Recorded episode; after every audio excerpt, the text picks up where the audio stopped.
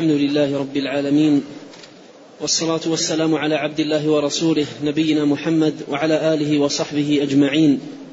أما بعد فيقول شيخ الإسلام أحمد بن عبد الحليم بن عبد السلام بن تيمية رحمه الله تعالى في العقيدة الواسطية وتؤمن الفرقة الناجية أهل السنة والجماعة بالقدر خيره وشره والإيمان بالقدر على درجتين كل درجة تتضمن شيئين فالدرجة الأولى الإيمان بأن الله تعالى عليم بالخلق وهم عاملون بعلمه القديم الذي هو موصوف به أزلا وأبدا.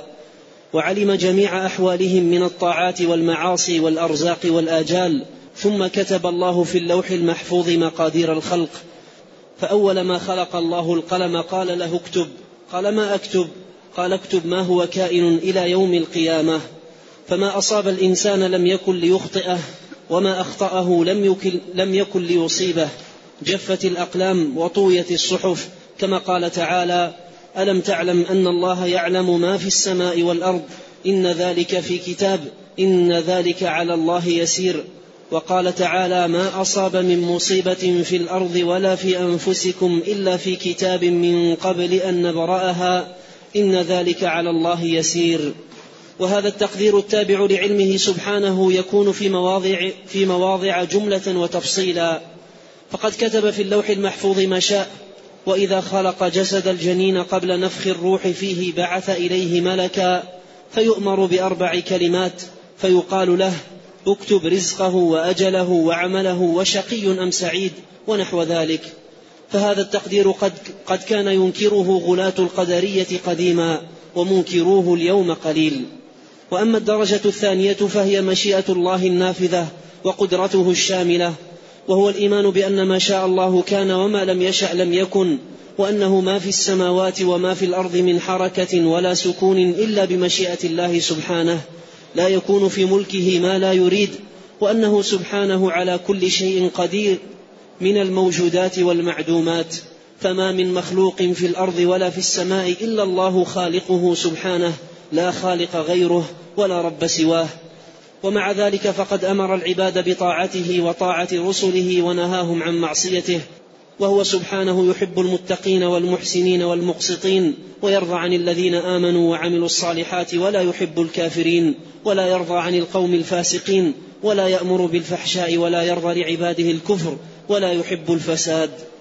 والعباد فاعلون حقيقة والله خالق أفعالهم والعبد هو المؤمن والكافر والبر والفاجر والمصلي والصائم وللعباد قدرة على أعمالهم ولهم إرادة والله خالقهم وقدرتهم وقدرتهم وإرادتهم كما قال تعالى لمن شاء منكم أن يستقيم وما تشاءون إلا أن يشاء الله رب العالمين وهذه الدرجة من القدر يكذب بها عامة القدرية الذين سماهم النبي صلى الله عليه وسلم مجوس هذه الأمة ويغلو فيها قوم من أهل الإثبات حتى سلبوا العبد قدرته واختياره ويخرجون عن أفعال الله وأحكامه حكمها ومصالحها.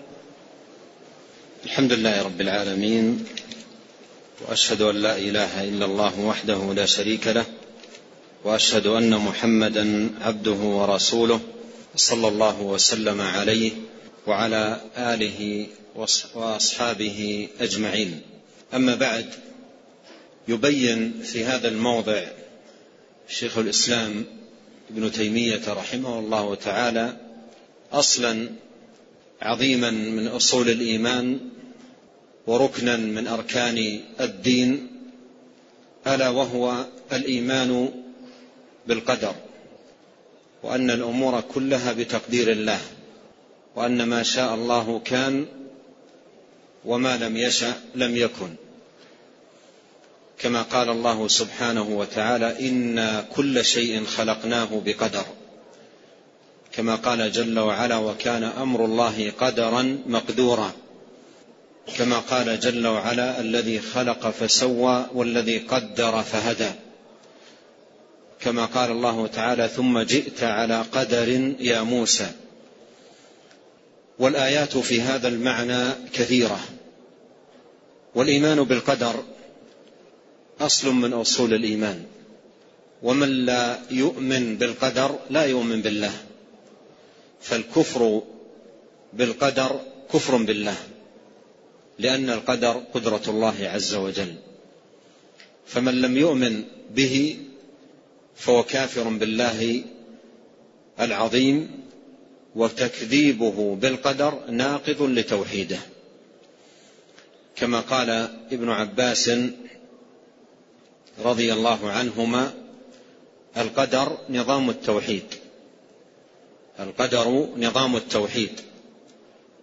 فإذا كذب بالقدر نقض تكذيبه توحيده. إذا كذب بالقدر نقض تكذيبه توحيده. فلا يكون العبد مؤمنا بالله عز وجل إلا إذا آمن بأقدار الله سبحانه وتعالى.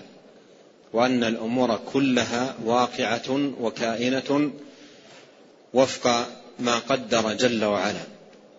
وأن ما شاء الله كان وما لم يشأ لم يكن.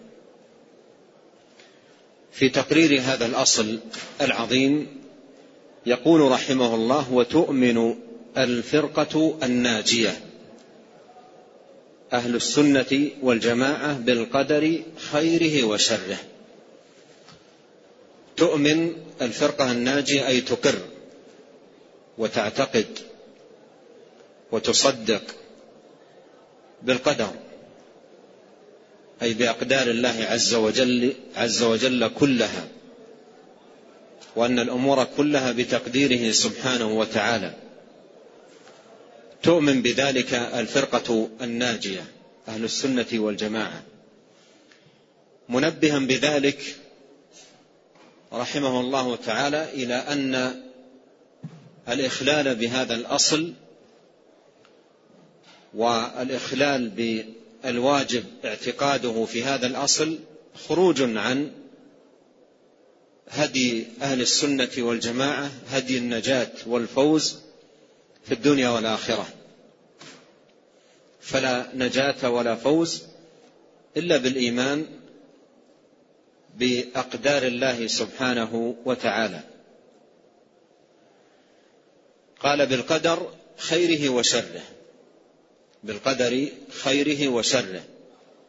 أي بكل ما يقع بأنه مقدر من خير أو شر من حلو أو مر من إيمان أو كفر من هدى أو ضلال. إلى غير ذلكم كل ذلكم بقدر. ولا يمكن أن يقع في ملك الله سبحانه وتعالى شيء لم يقدره الله.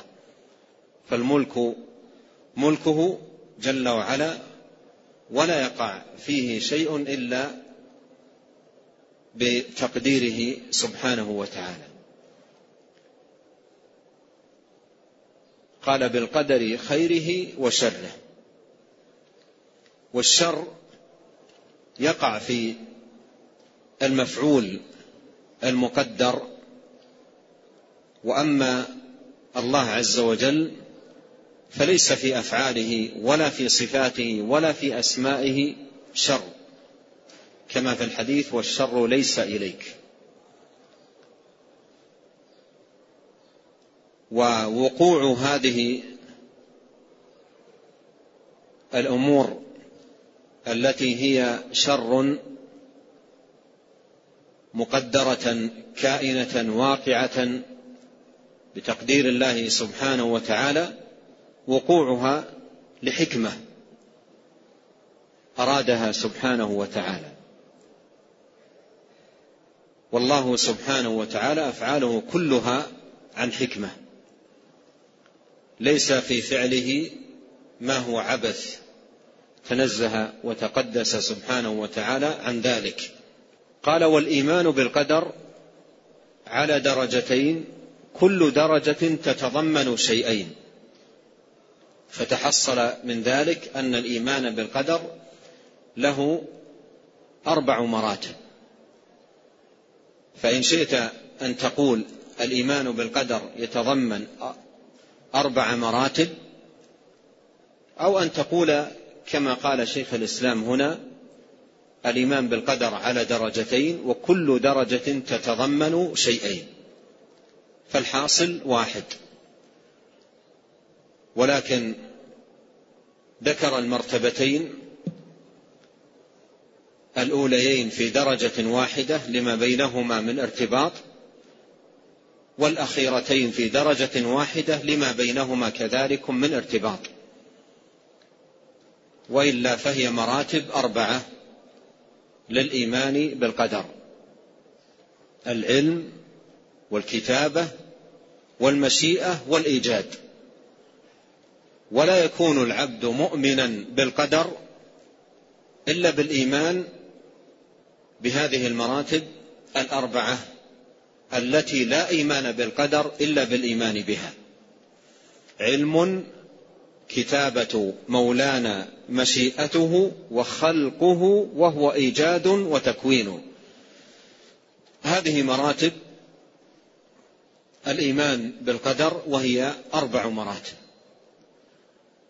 وبينها رحمه الله بيانا وافيا مع ما راعى فيه في هذا الكتاب من اختصار وإيجاز إلا أنه ذكر تأصيلات نافعة واستدلالات متينة في تقرير هذا الأصل بمراتبه. قال فالدرجة الأولى أي التي تنتظم شيئين فالدرجة الأولى اقرأ. قال والإيمان بالقدر على درجتين كل درجة تتضمن شيئين. الأولى الإيمان بأن الله علم ما الخلق عاملون ب... نعم الأولى أن الله تعالى علم ما الخلق عاملون أن الله تعالى علم ما الخلق عاملون بعلمه القديم. أن الله تعالى علم ما الخلق عاملون بعلمه القديم الذي هو موصوف به ازلا وابدا. اذا هذه المرتبة الأولى من مراتب القدر أن نؤمن بعلم الله سبحانه وتعالى الأزلي الأبدي.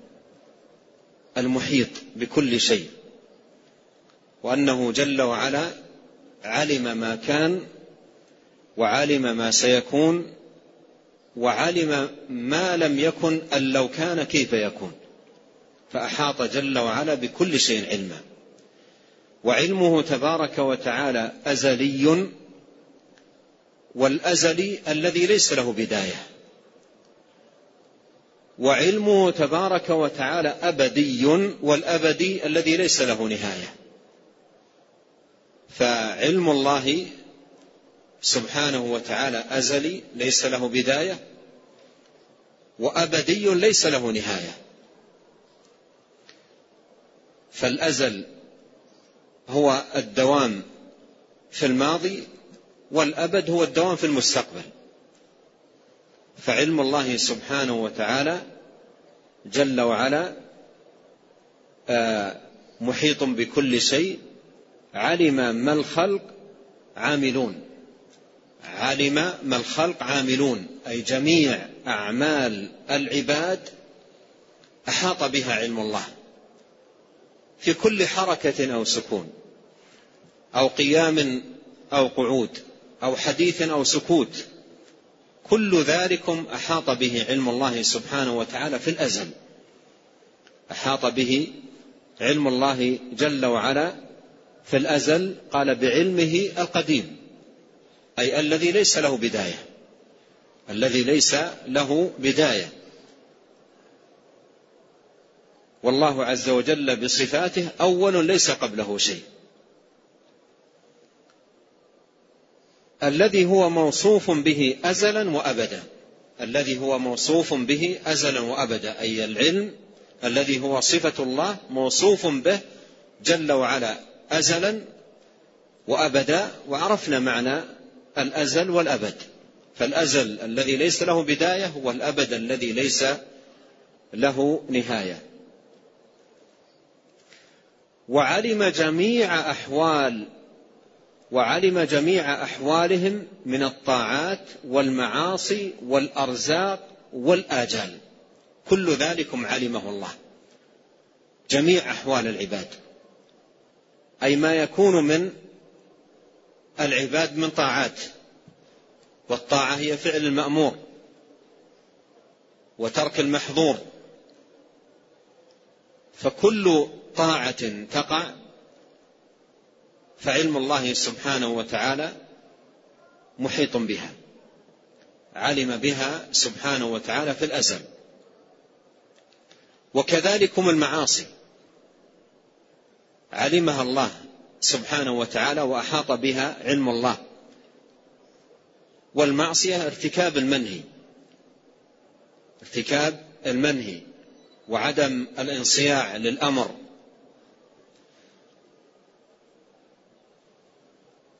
والأرزاق.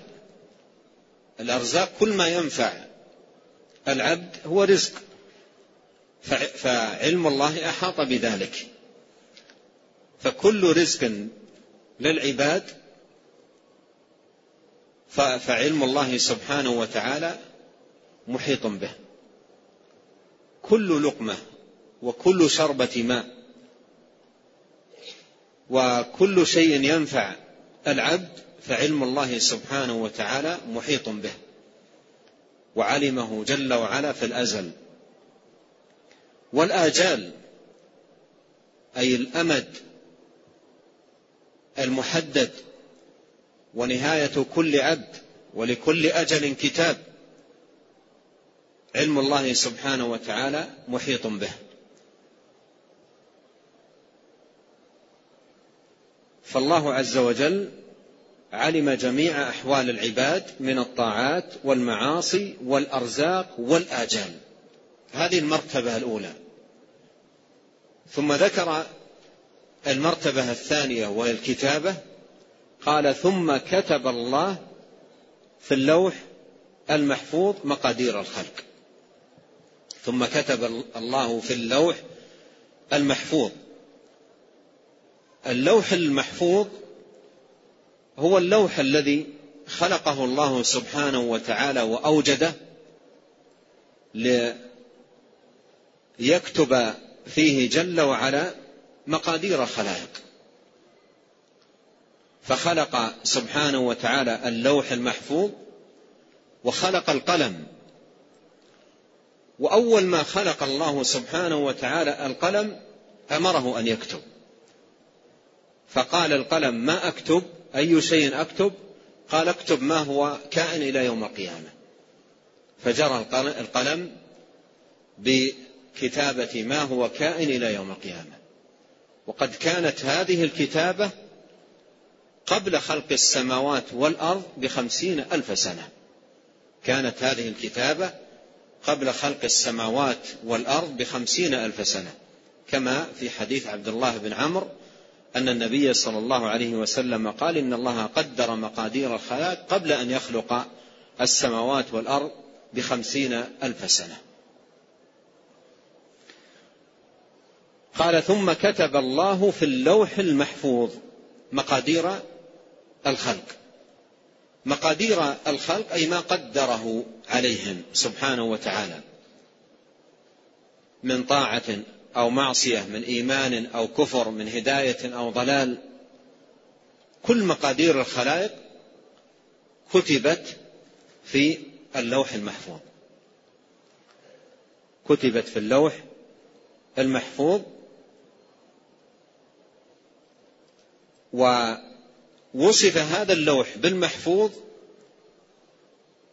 لأنه حفظه الله سبحانه وتعالى فلا يتطرق له أي شيء يخل به أو بما فيه فهو محفوظ من الزيادة أو النقصان أو التغيير أو التبديل أو الحذف أو غير ذلك حفظه الله سبحانه وتعالى فهو لوح محفوظ. كتب الله سبحانه وتعالى فيه مقادير الخلائق. قال رحمه الله فأول ما خلق الله القلم قال له اكتب. فأول ما خلق الله القلم قال له اكتب قال ما أكتب؟ قال اكتب ما هو كائن إلى يوم القيامة. وهذا حديث ثابت عن نبينا صلى الله عليه وسلم مخرج في السنن وغيرها أنه عليه الصلاة والسلام قال أول ما خلق الله القلم قال له اكتب. ضبطت بالفتح فيهما في أول والقلم وضبطت في الرفع بالرفع فيهما. أول ما خلق الله القلم مبتدأ وخبر. قال له اكتب ما هو كائن إلى يوم القيامة. وعلى الرواية الأولى أول ما خلق الله القلم تكون هذه الأولية متعلقها الكتابة أي حين خلقه أمره أن يكتب. فأول ما خلقه أمره بالكتابة. أول ما خلقه أمره بالكتابة. والرواية الثانية أول ما خلق الله القلم تفيد أولية خلقه. تفيد أولية خلقه وتحمل هذه الأولية على هذا العالم.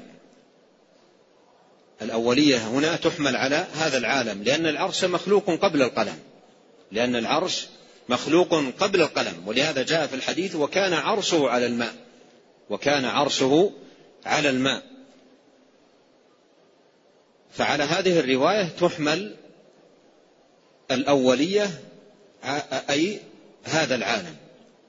أول ما أول ما خلق الله القلم أي في هذا العالم. أما على الرواية الأولى فإن المعنى أي أن الله أول ما خلقه أمره بالكتابة.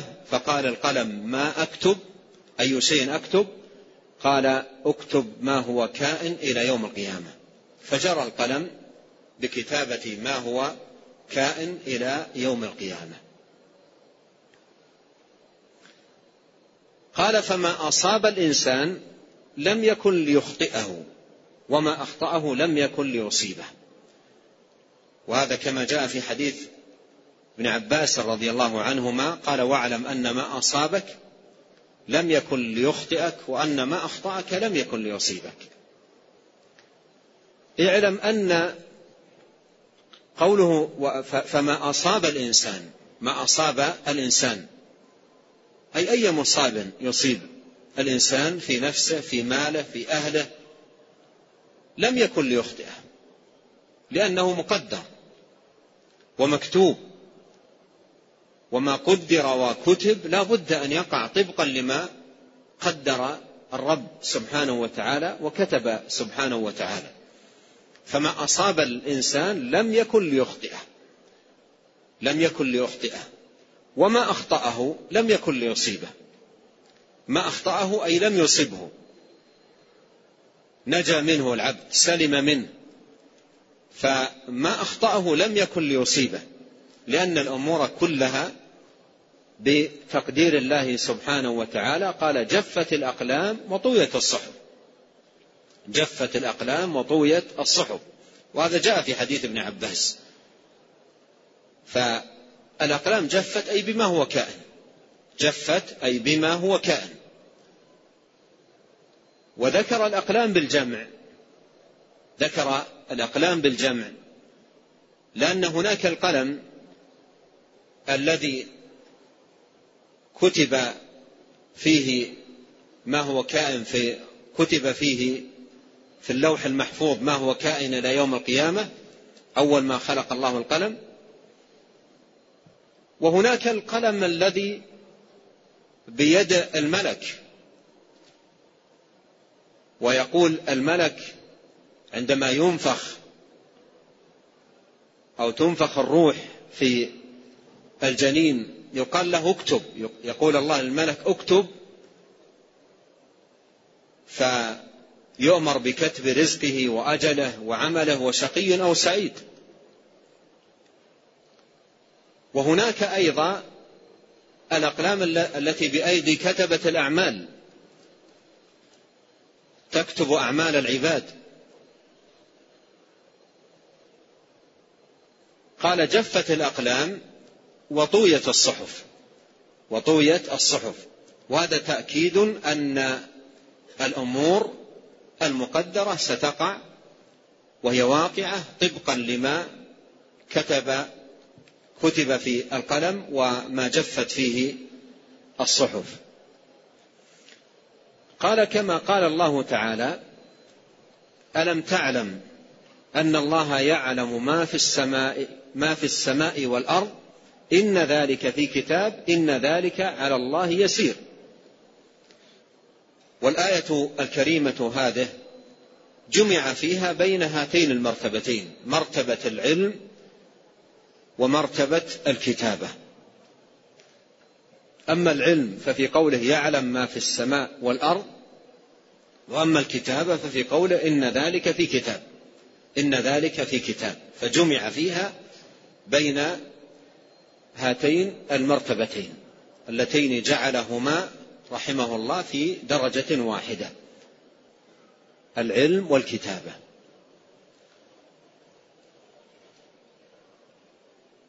وقوله ألم تعلم؟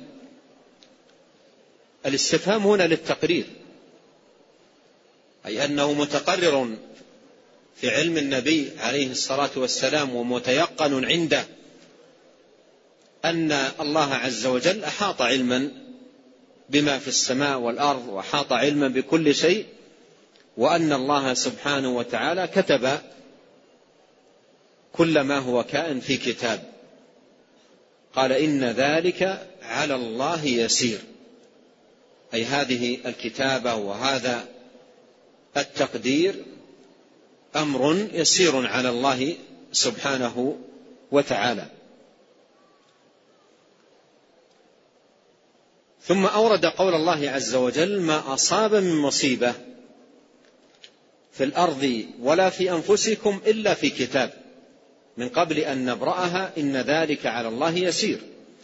والآية فيها ذكر الكتابة وأن ما أصاب من مصيبة في الأرض ولا في أنفسكم أي الناس إلا في كتاب من قبل أن نبرأها أي أن نوجدها ونخلقها.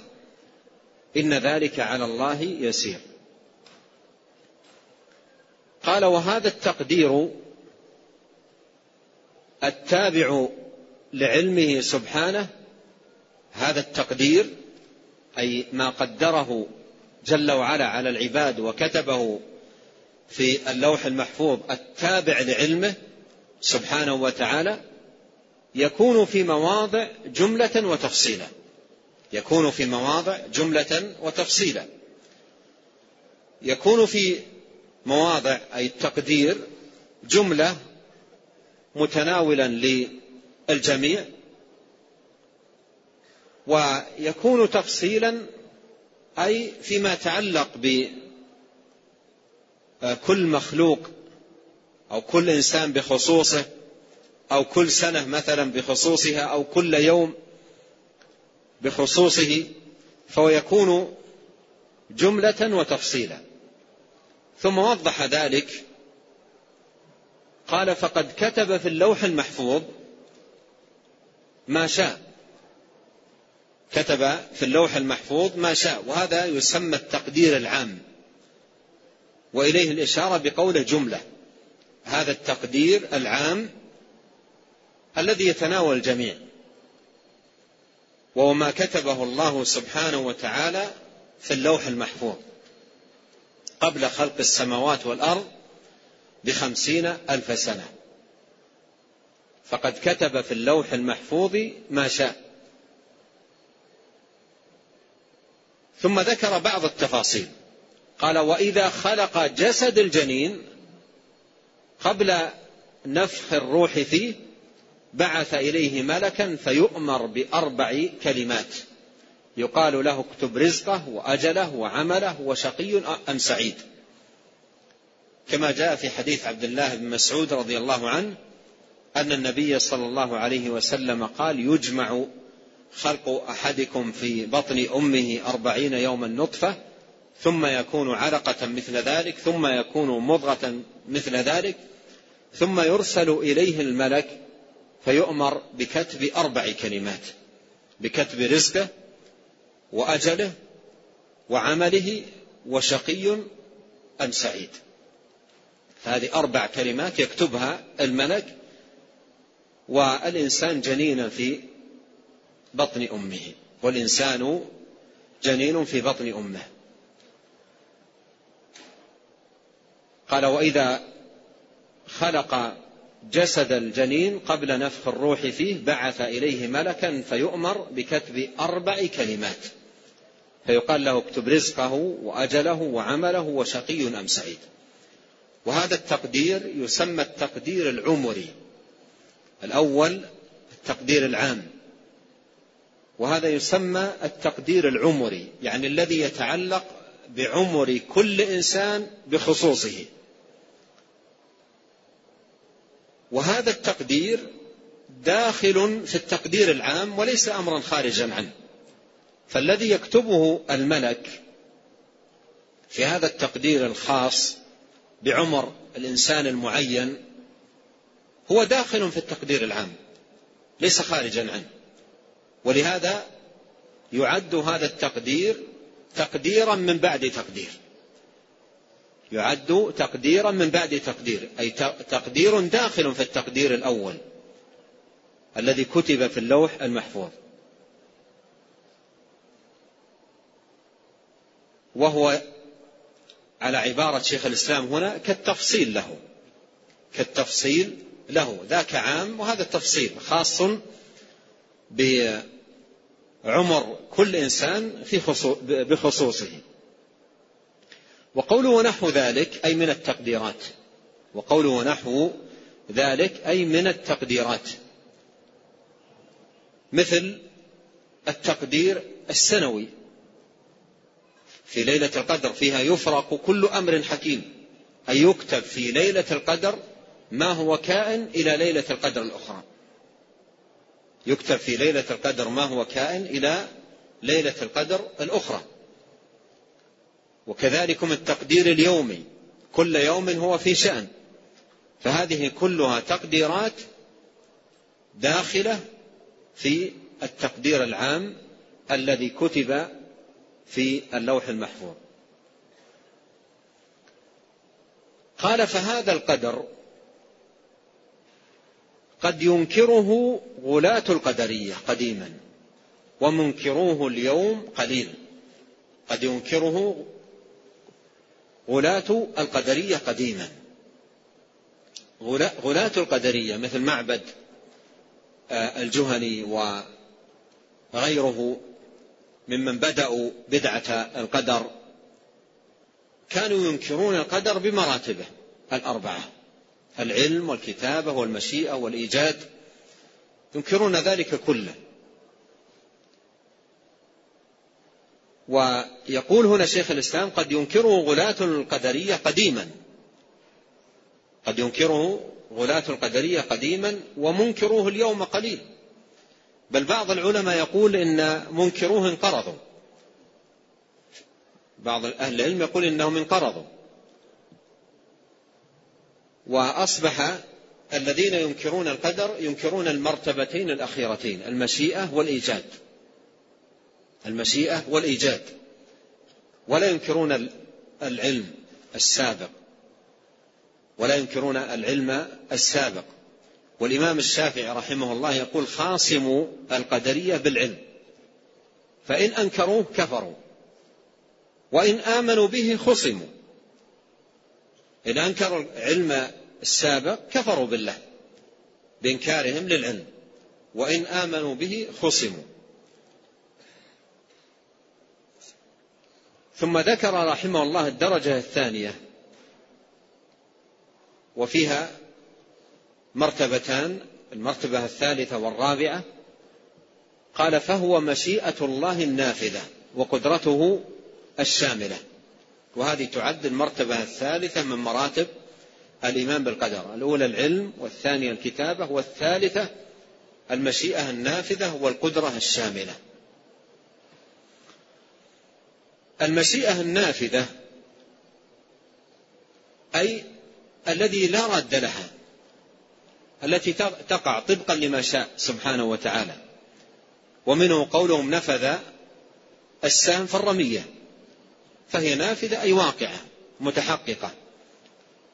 لأن الله سبحانه وتعالى لا راد لحكمه ولا معقب لقضائه.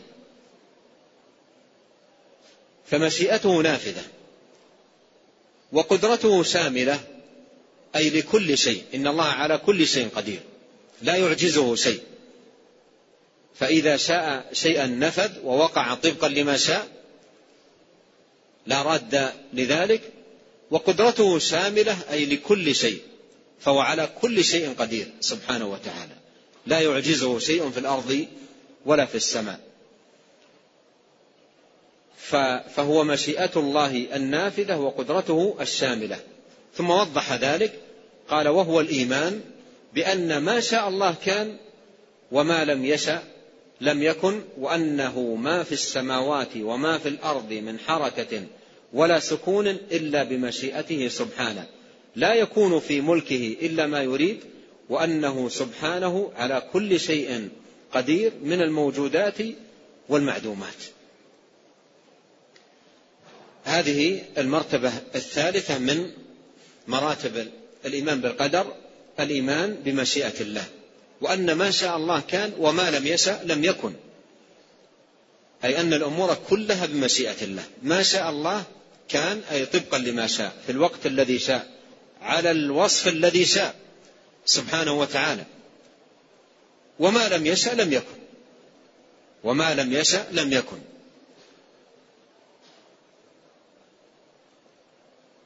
وأنه ما في السماوات وما في الأرض من حركة ولا سكون إلا بمشيئته. كل ما يقع في هذا الكون من حركة أو سكون كل ذلك بمشيئة الله سبحانه وتعالى. وهذا يتناول كل كل حركة تقع من حركة ريح أو مياه أو أشجار أو أناس أو طير أو غير ذلك كل ذلك بمشيئة الله. كل ذلكم بمشيئة الله سبحانه وتعالى. وكذلك ما يقع في هذا الكون من سكون كل ذلكم بمشيئة الله. لأنه لا يكون في ملكه إلا ما يريد. الملك ملكه ولا يمكن أن يقع في ملكه ما لا يريده. ومعنى ما لا يريده أي كونا وقدرا. لأن الإرادة تطلق ويراد بها الكونية القدرية وتطلق ويراد بها الشرعية الدينية. فقوله ولا يكون في ملكه إلا ما يريد أي إلا ما يريده كونا وقدرا سبحانه وتعالى. وأنه سبحانه على كل شيء قدير. على كل شيء قدير من الموجودات والمعدومات. فقدرة الله على كل شيء. على الموجودات الأشياء الموجودة الله قدير عليها. إحياء إماتة صحة مرضا إلى غير ذلك قدير عليها. تغييرا إلى غير ذلك الله قدير على كل شيء من الموجودات والمعدومات والمعدومات. لأن أمره سبحانه إذا أراد شيئا أن يقول له كن فيكون. وهذا الإنسان لم يكن شيئا مذكورا كان عدما وأوجده الله. هل أتى على الإنسان حين من الدهر لم يكن شيئا مذكورا؟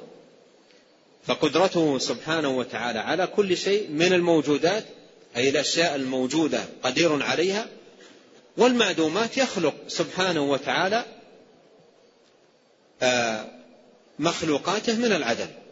يخلقها من العدم ويوجدها بعد أن لم تكن لم تكن شيئا فيوجدها ويخلقها سبحانه وتعالى فهو على كل شيء قدير من الموجودات والمعدومات.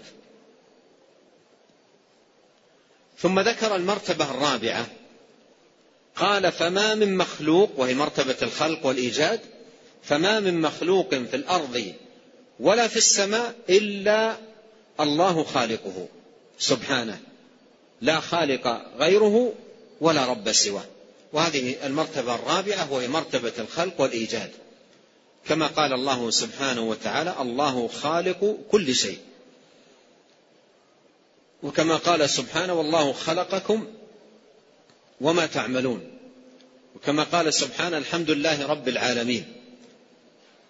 فما من مخلوق في الأرض ولا في السماء إلا الله خالقه سبحانه إلا الله خالقه سبحانه لا خالق غيره ولا رب سواه. وهذا يتناول الذوات والصفات والأفعال. فالله خالق آه، الذوات وخالق ما يقوم فيها من حركات وسكنات وأفعال. فهو سبحانه وتعالى خالق كل شيء لا خالق غيره ولا رب سواه. إلى هنا يكون رحمه الله تعالى بين حقيقة الإيمان بالقدر التي لا إيمان بالقدر إلا بالإيمان بها ألا وهي مراتب القدر الأربعة العلم والكتابة والمشيئة والإيجاد. ولا يكون مؤمنا بقدر الله سبحانه وتعالى إلا من آمن بهذه المراتب للقدر. لما بين ذلك رحمه الله وأوضحه أشار إلى أمور لا تعارض لا يعارض الإيمان بها وإثباتها الإيمان بالقدر خلافا لما يظنه من يظنه من أهل الضلال من مخالفة لها أو معارضة لها للإيمان بالقدر. فلما بين الإيمان بالقدر بمراتبه قال ومع ذلك ومع ذلك فقد أمر العباد بطاعته وطاعة رسله ونهاهم عن معصيته. ومع ذلك أمر العباد. مع أنه قدر المقادير وكتب كل شيء في اللوح المحفوظ مع ذلك أمرهم. أمرهم سبحانه وتعالى بطاعته وطاعة رسله. فالعباد مأمورون بالطاعة. ولا يؤمر بالطاعة وينهى عن المعصية إلا من له مشيئة. إلا من له مشيئة وإرادة. ولهذا أمرهم ونهاهم لأنهم لهم مشيئة وإرادة. خلقهم وخلق لهم مشيئة وإرادة. وهداهم النجدين وأرسل رسله وأنزل كتبه وأقام الحجة على العباد سبحانه وتعالى. قال ومع ذلك فقد أمر العباد بطاعته وطاعة رسله ونهاهم عن معصيته. نعم أمرهم مع أن الأمور مكتوبة ومقدرة. مع أن الأمور مكتوبة ومقدرة. ولا يدري أحد من العباد ما كتب له. ما يدري أحد من العباد ما كتب له. ولا يدري ما حاله في اللوح المحفوظ. ولا يدري ما يختم له. وما يكون عليه. كل ذلك لا يدري. أمر غيب عن العبد. مغيب عن العبد. ولهذا كان الإيمان بالقدر حقيقة كما جاءت به الرسل وكما أنزلت به الكتب أقوى ما يكون لتقوية صلة العبد بالله سبحانه وتعالى وحسن الالتجاء اليه, إليه سبحانه. فالعبد يخاف من السوابق ويخاف من الخواتيم. يخاف من السوابق لأنه لا لا يدري ما الذي سبق في علم الله سبحانه وتعالى في في شأنه وفي حقه وماذا يكون وإلى أين يكون لا يدري. لا يدري ما الذي سبق له في علم الله. من سعادة أو شقاء من هداية أو ضلال لا يدري عن ذلك. وأيضا الخواتيم. الخواتيم لا يدري ما الخاتمة التي يكون عليها. ولهذا قال عليه الصلاة والسلام إن أحدكم ليعمل بعمل أهل الجنة حتى ما يكون بينه وبينها إلا ذراع فيسبق عليه الكتاب. فيسبق عليه الكتاب فيعمل بعمل أهل النار فيدخلها. فالعبد لا يدري ما السوابق ولا يدري ما الخواتيم. وكان هذان الأمران السوابق والخواتيم يخيفون السلف يخيفان السلف والصالحين خوفا عظيما. والعبد إذا آمن بالقدر آمن بالقدر وأن الأمور كلها بتقدير الله سبحانه وتعالى وفي الوقت نفسه علم أنه عبد مأمور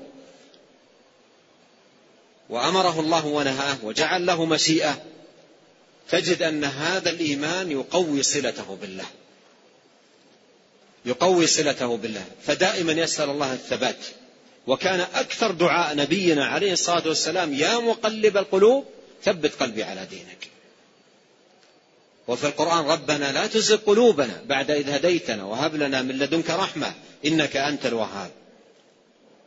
والأدعية في هذا المعنى كثيرة اللهم اهدنا فيمن هديت اللهم اهدني وسددني اللهم إني أسألك الهدى والتقى والعفة والغنى الأمر كله بيد الله. فتجد العبد الموفق إذا أكرمه الله سبحانه وتعالى وآمن بالقدر كما جاءت به المرسلين وكما جاء في كتب الله سبحانه وتعالى قويت صلته بالله. وأيضا في الوقت نفسه في المصائب والأقدار المؤلمة يعلم حينها أو حين وقوعها أن ما أصابه لم يكن ليخطئه. ما أصاب من مصيبة إلا بإذن الله ومن يؤمن بالله يهدي قلبه. قال علقمة هو المؤمن. تصيبه المصيبة فيعلم أنها من عند الله فيرضى ويسلم. فيرضى ويسلم. فالإيمان بالقدر إذا أكرم الله سبحانه وتعالى العبد بتحقيق الإيمان به كان سبب سعادته وفلاحه في الدنيا والآخرة. بخلاف من يختل عنده هذا الإيمان ويقع في شكوك المبطلين والظنون والأوهام التي ما أنزل الله سبحانه وتعالى بها من سلطان. والصحابة رضي الله عنهم سألوا النبي عليه الصلاة والسلام قالوا هذه الأعمال التي نعملها ونقوم بها هل هي شيء مستأنف؟ يعني لم يقدر ولم يكتب؟ أو قدر أمر قدر وقضي. قال بل قدر وقضي عليه الصلاة والسلام. قالوا ففيما العمل؟ إذا كان قد قدر وقضي قالوا ففيما العمل؟ قال اعملوا. فكل ميسر لما خلق له. اعملوا. فكل ميسر لما خلق له. فمن كان من أهل السعادة نسأل الله أن يجعلنا أجمعين من أهل السعادة. من كان من أهل السعادة يسره الله لعمل أهل السعادة. ومن كان من أهل الشقاوة يسره الله لعمل أهل الشقاوة. والعبد لا يدري لا يدري ما الذي قدر لا يدري ما الذي قدر. إذا ما ما ما المطلوب؟ يتلخص في أمرين. اعملوا جاهد نفسك على العمل بطاعة الله فيما يرضي الله اجتهد في التقرب إلى الله اجتهد في إصلاح نفسك بينك وبين الله اجتهد في البعد عما حرم الله. وفي الوقت نفسه كل وقت وحين أطلب المدد والعون والتوفيق والتسديد والهداية والثبات أطلب ذلك من الله. لا تدعن دبر كل صلاة أن تقول اللهم عني على ذكرك وشكرك وحسن عبادتك. إذا كان الله لك معينا ومسددا وحافظا وفقت لكل خير. وإذا خليت ونفسك ونفسك ضعت فيحتاج العبد في في هذا المقام أن يجاهد نفسه على الأعمال الصالحات ويستعين برب الأرض والسماوات سبحانه وتعالى. ولهذا قال عليه الصلاة والسلام احرص على ما ينفعك واستعن بالله ولا تعجزن. احرص على ما ينفعك هذا بذل السبب. واستعن بالله هذا طلب المد والعون والتوفيق من الله سبحانه وتعالى. قال ومع ذلك فقد أمر العباد بطاعته وطاعة رسله ونهاهم عن معاصيه. اذا هذا الأمر بالطاعة والنهي عن معصية لا يعارض كون ذلك مقدر.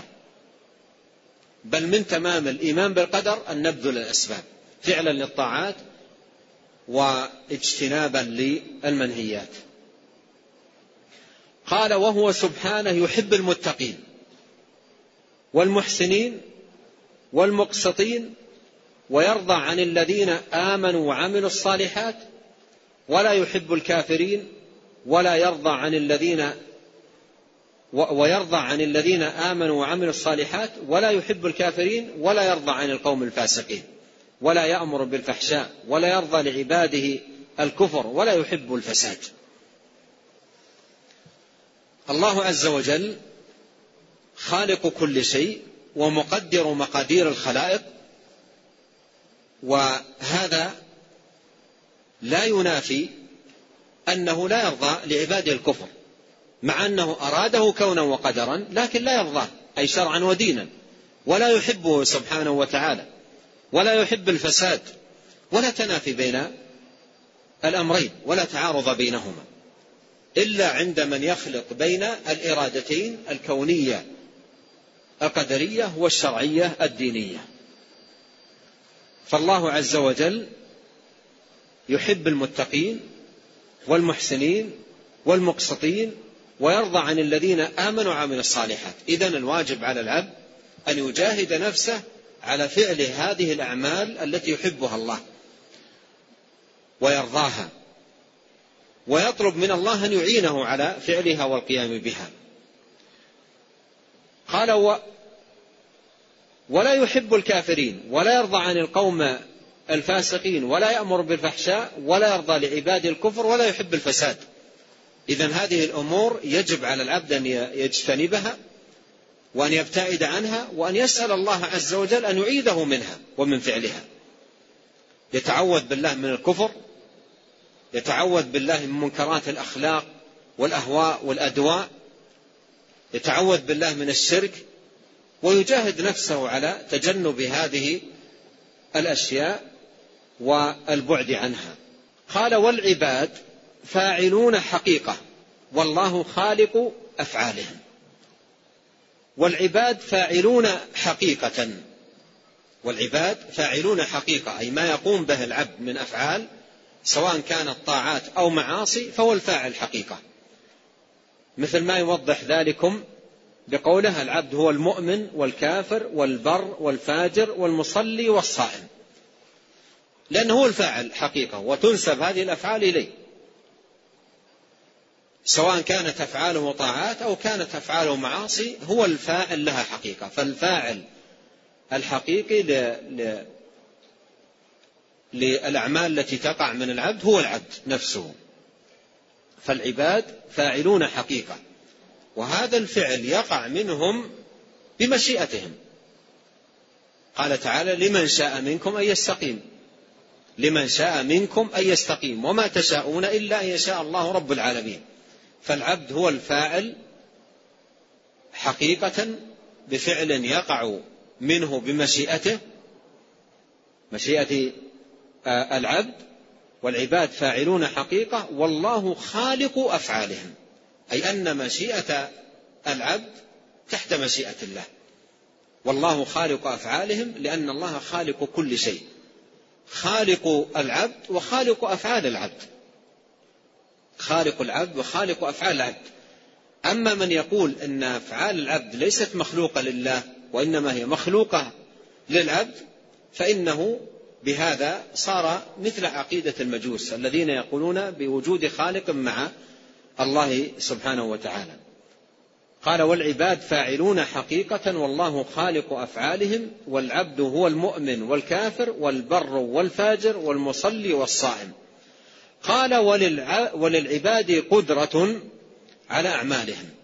ولهم إرادة والله خالقهم وخالق قدرتهم وإرادتهم. لأن الأمور كلها بمشيئة الله. لمن شاء منكم أن يستقيم وما تشاءون إلا أن يشاء الله رب العالمين.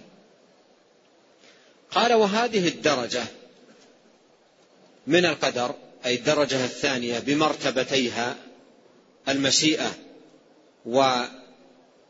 والإيجاد يكذب بها عامة القدرية. يكذب بها عامة القدرية. والمراد بالقدرية أي نفاة القدر. المراد بالقدرية أي القدرية النفاة الذين يقولون بنفي القدر.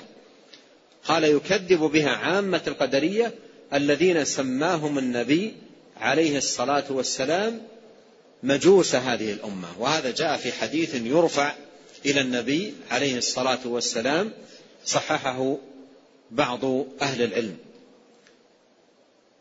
آه، سماهم النبي صلى الله عليه وسلم مجوس هذه الأمة ويغلو فيه قوم من أهل الإثبات حتى سلبوا العبد قدرته واختياره. حتى سلبوا العبد قدرته واختياره.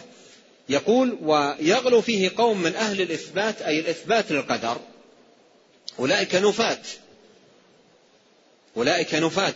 الذين هم مجوس هذه الأمة نفاة للقدر.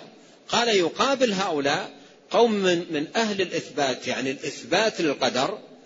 فغلوا في إثبات القدر حتى سلبوا العبد قدرته ومشيئته. فقالوا العبد ليس له مشيئة ولا قدرة. فأثبتوا قدرة الله ونفوا قدرة العبد ومشيئته وهؤلاء يقال يقال لهم القدرية المجبرة. يقال لهم القدرية المجبرة. أولئك يقال لهم القدرية النفاة لأنهم يقولون بنفي القدر وهؤلاء يقال لهم القدرية المجبرة لأنهم يقولون بالجبر. يقولون بالجبر أي أن العبد مجبور على فعل نفسه ويرون أن العبد كالورقة في مهب الريح. ليس له اختيار ولا مشيئة.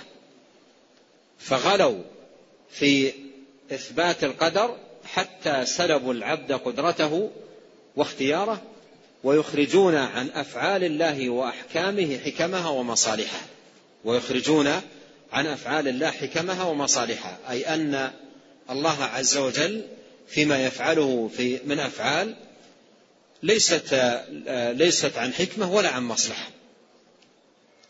لما كان في عقيدتهم أن الفاعل الحقيقي هو الله. الفاعل الحقيقي هو الله ليس العبد. والعبد ليس له مشيئة ولا اختيار. وتجد أن هذه الأفعال التي يجعلون الفاعل الحقيقي هو الله أفعال فيها السيء والخبيث فيها الفساد والضلال وكلها يعتبرون الفاعل الحقيقي لها هو الله سبحانه وتعالى فأخرجوا عن أفعال الله وأحكامه حكمها ومصالحها أي أنه لا يفعل عن حكمة ولا لمصلحة.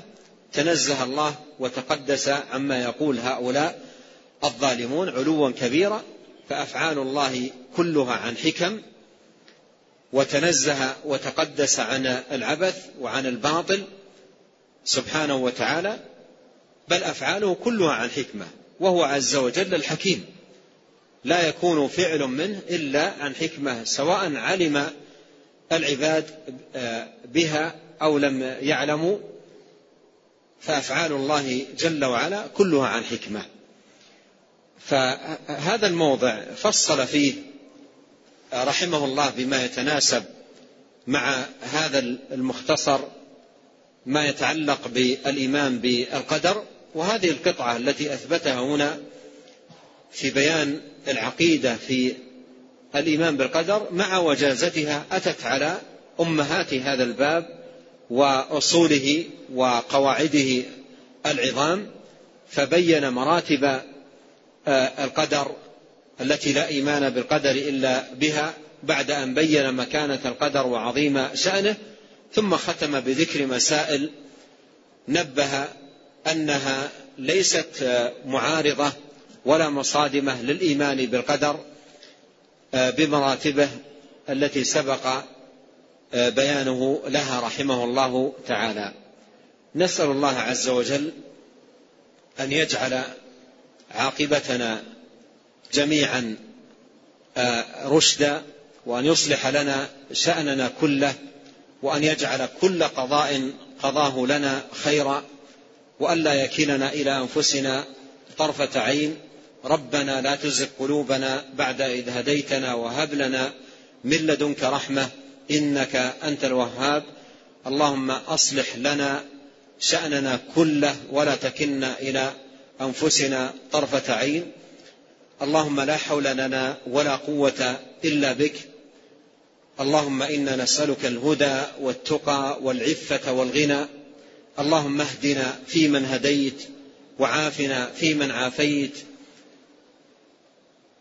وتولنا فيمن توليت. اللهم أصلح لنا ديننا الذي هو عصمة أمرنا. وأصلح لنا دنيانا التي فيها معاشنا.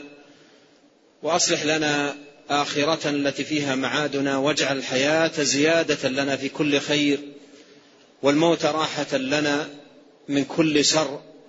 اللهم اعنا ولا تعن علينا وانصرنا ولا تنصر علينا وامكر لنا ولا تمكر علينا واهدنا ويسر الهدى لنا وانصرنا على من بغى علينا. اللهم اجعلنا لك شاكرين لك ذاكرين إليك أواهين منيبين لك مخبتين لك مطيعين. اللهم تقبل توبتنا واغسل حوبتنا وثبت حجتنا واهد قلوبنا وسدد ألسنتنا واسلل سخيمة صدورنا. اللهم اقسم لنا من خشيتك ما يحول بيننا وبين معاصيك ومن طاعتك ما تبلغنا به جنتك ومن اليقين ما تهون عليه ما تهون علينا مصائب الدنيا والآخرة. اللهم متعنا بأسماعنا وأبصارنا وقوتنا ما أحييتنا. واجعله الوارث منا. واجعل ثأرنا على من ظلمنا. وانصرنا على من عادانا. ولا تجعل مصيبتنا في ديننا. اللهم لا تجعل مصيبتنا في ديننا. اللهم لا تجعل مصيبتنا في ديننا. اللهم ولا تجعل الدنيا أكبر همنا ولا مبلغ علمنا. اللهم لا تجعل الدنيا أكبر همنا ولا مبلغ علمنا. اللهم لا تجعل الدنيا أكبر همنا ولا مبلغ علمنا. ولا تسلط علينا من لا يرحمنا. اللهم لا حول لنا ولا قوة إلا بك. اللهم لا تكلنا إلى أنفسنا طرفة عين. ما شاء الله لا قوة إلا بالله. توكلنا على الله ربنا عليه وحده جل وعلا اعتمادنا وإليه استنادنا. اللهم فلا تكلنا إلى أنفسنا طرفة عين. وآخر دعوانا أن الحمد لله رب العالمين. اللهم صل وسلم وبارك على عبدك ورسولك نبينا محمد وآله وصحبه أجمعين. سبحانك اللهم وبحمدك. أشهد أن لا إله إلا أنت. أستغفرك وأتوب إليك.